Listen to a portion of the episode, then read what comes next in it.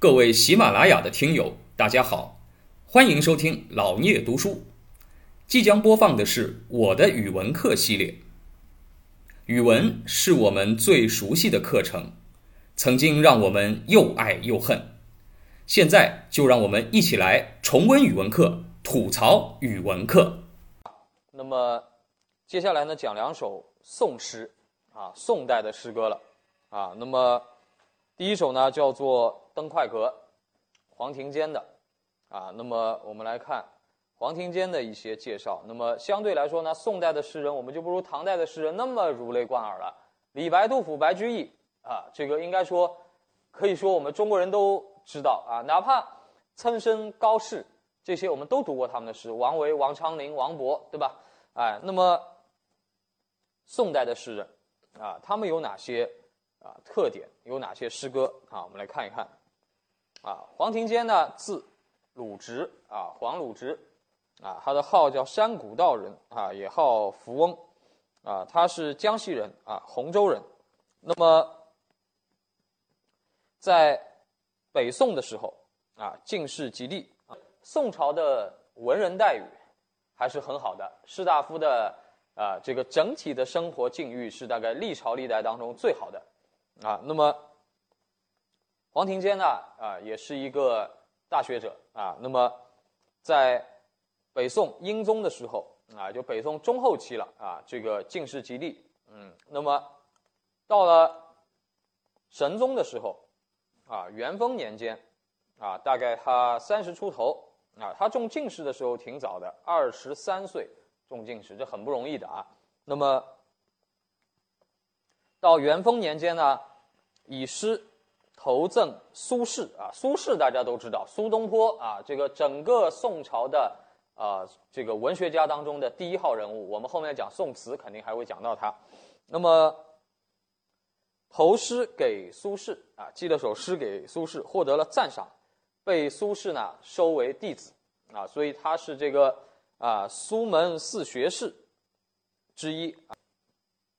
作为啊苏门四学士，他在当中呢应该说是最杰出的一位了啊。这个秦观也挺杰出的，但是呢黄庭坚要更厉害一点。因为什么呢？因为他们后来这个在至少在诗这个文体上，他是能跟他的老师苏轼啊并称苏黄啊，这就很厉害了。我们知道苏轼是一个全能冠军啊，在整个北宋的文坛上，甚至于在整个中国文学史上，像苏轼这样的全能选手是很少见的。苏轼的诗词文章啊，都是什么啊，包括书法都是第一流的啊，这很难啊。你看李白吧，就写诗，词写的很少啊。当然在唐朝中期的时候呢，词还不是一个主要文体。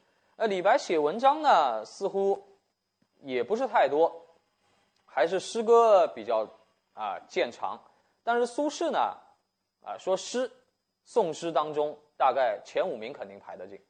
词，宋词当中苏轼如果称第2，估计谁也不敢称第1啊。说文章，苏轼也是唐宋8大家之一。哎，那么所以他是个全能的人。那么你看黄庭坚至少在诗这一项上能和他的老师并称，那是很不容易的事情。在哲宗年间啊，启用旧党啊。那么苏轼因为也属于旧党啊，这个当时有新党旧党之分啊，这当然跟宋朝的一件大事，就王安石变法有关啊。反正呢，苏轼属于旧党，所以朝廷启用呢，当然他的学生也就跟着一起升官了啊。那么也担任过一些啊国史编修方面的重要工作，所以呢他又被叫做皇太史啊，这个负责写历史嘛啊。那么到了绍圣年间啊，哲宗的绍圣年间，哎，那么新党又当政啊。宋朝后期就是这个啊，旧党新党变来变去啊。那么新党当政啊，那当然苏轼就已经倒霉了啊，这个被降职，那么他的学生也一起跟着被贬啊，贬到了福州啊。那么我说过，宋朝呢，这个相对来说对文人还是不错，就是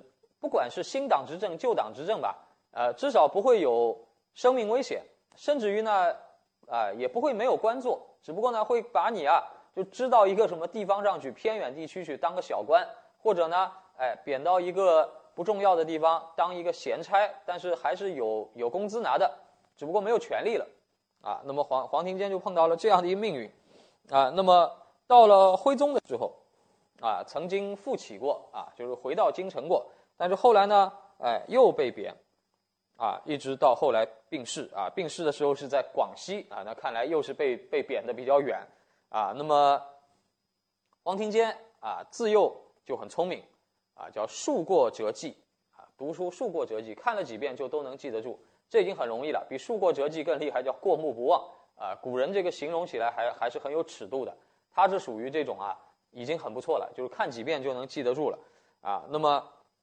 他的啊家世啊，就是他的父亲与其前后两位岳父啊，他有两位岳父啊，孙觉、谢师厚，都比较推崇杜诗啊。这个杜甫的诗歌，我说了，杜甫自己活着的时候都不知道自己这么伟大，就是杜甫活着的时候呢，其实啊真的欣赏他诗歌的人还没有后来那么多啊，就没把他抬到那么高的地位。李白是不用说了啊，仙人对吧？杜甫呢在他自己在世的时候，当然他在世的时候也啊，这国家也比较乱，大家也来不及欣赏他。杜甫呢是直到他去世以后，大概过了快100年，中晚唐时候才有诗人啊惊讶地发现啊，原来在我们之前有这么强大的一位前辈。杜甫的诗是属于你越看越觉得不可超越啊，不像李白那种呢，乍一看就是那种光芒四射啊。杜甫的诗呢，你一开始看觉得没啥，就觉得好像我也写得出来，但是你模仿着写几首吧，发现哎还是不一样，你只能模仿，但是达不到他的这个高度。所以杜甫的诗要经过一些年头慢慢沉淀下来啊。所以杜甫自己活着的时候都不知道自己达到的高度原来是这样一个高度啊。那么你看到了宋朝，隔了200-300年啊，大家对杜甫的推崇越来越厉害啊。那么黄庭坚生活在这样一个氛围里啊，推崇杜诗的一个家族里，然后呢，所以啊，他在写诗方面啊有他自己很独到的造诣，开创了一个叫江西诗派，因为他自己是江西人啊。那么成为在北宋开宗立派的一个著名的诗人啊。在他之后，江西诗派还出了其他的诗人啊。那么他有自己的诗歌主张啊，叫什么呢？他说叫文章最记随人后，就是要什么？要创新啊，啊就不能什么跟着人家后面写，哎，这个要力主创新，哎，不要去写那些写烂了的烂熟的主题，要避俗就生，啊，这个对诗歌啊提出了一个要求，哎，否则的话呢，你看宋诗，我说在唐诗的阴影之下，宋诗怎么有突破？哎，而这个黄鲁直提出了什么呢？就是前人写过的主题，我们就尽量避开它啊。我们要去挖掘一些前人没有接触过的题材啊。那么他还提出叫以俗为雅，以故为新啊，就是什么呢？就是沿着中唐以后白居易的那种想法，对吧？就诗歌要往通俗的方向去写。啊，因为晚唐时期有过一段时间啊，因为我没有学李商隐，就是以李商隐为代表的啊，晚唐时期的诗歌呢，过于讲究文字上的啊这个艰深啊，因为也是没办法，李白、杜甫的阴影下，对吧？你要比他更有特色，那怎么办呢？只有往这个题目往难里面做啊，做难做偏，但是做的时间太长呢，做到牛角尖里去了啊。所以黄庭坚提出呢，要以俗为雅。哎，以故为新，哎，那么，所以呢，哎，他说，诗歌啊，要无一字无来处，哎，什么意思？诗歌里啊，要有出处，哎，诗歌的里面，你的每一个字要提炼的很好，要里面啊每一个字有引用的出处，啊，那么，但是呢，他不太赞成以诗文来干政，就不要太写政治题材。啊，那么也反对在诗歌当中叫无节制的抒怀啊，乱抒情啊也不好，哎，所以呢，他的诗歌以思亲怀友、描摹山水题咏书画为多啊，那么体现了他的这个精神生活和道德人品啊，那么这是黄庭坚诗的一个特点。感谢您的聆听，如果您有任何问题想与主播交流，请在评论区留言。欢迎订阅本专辑，期待下集再见。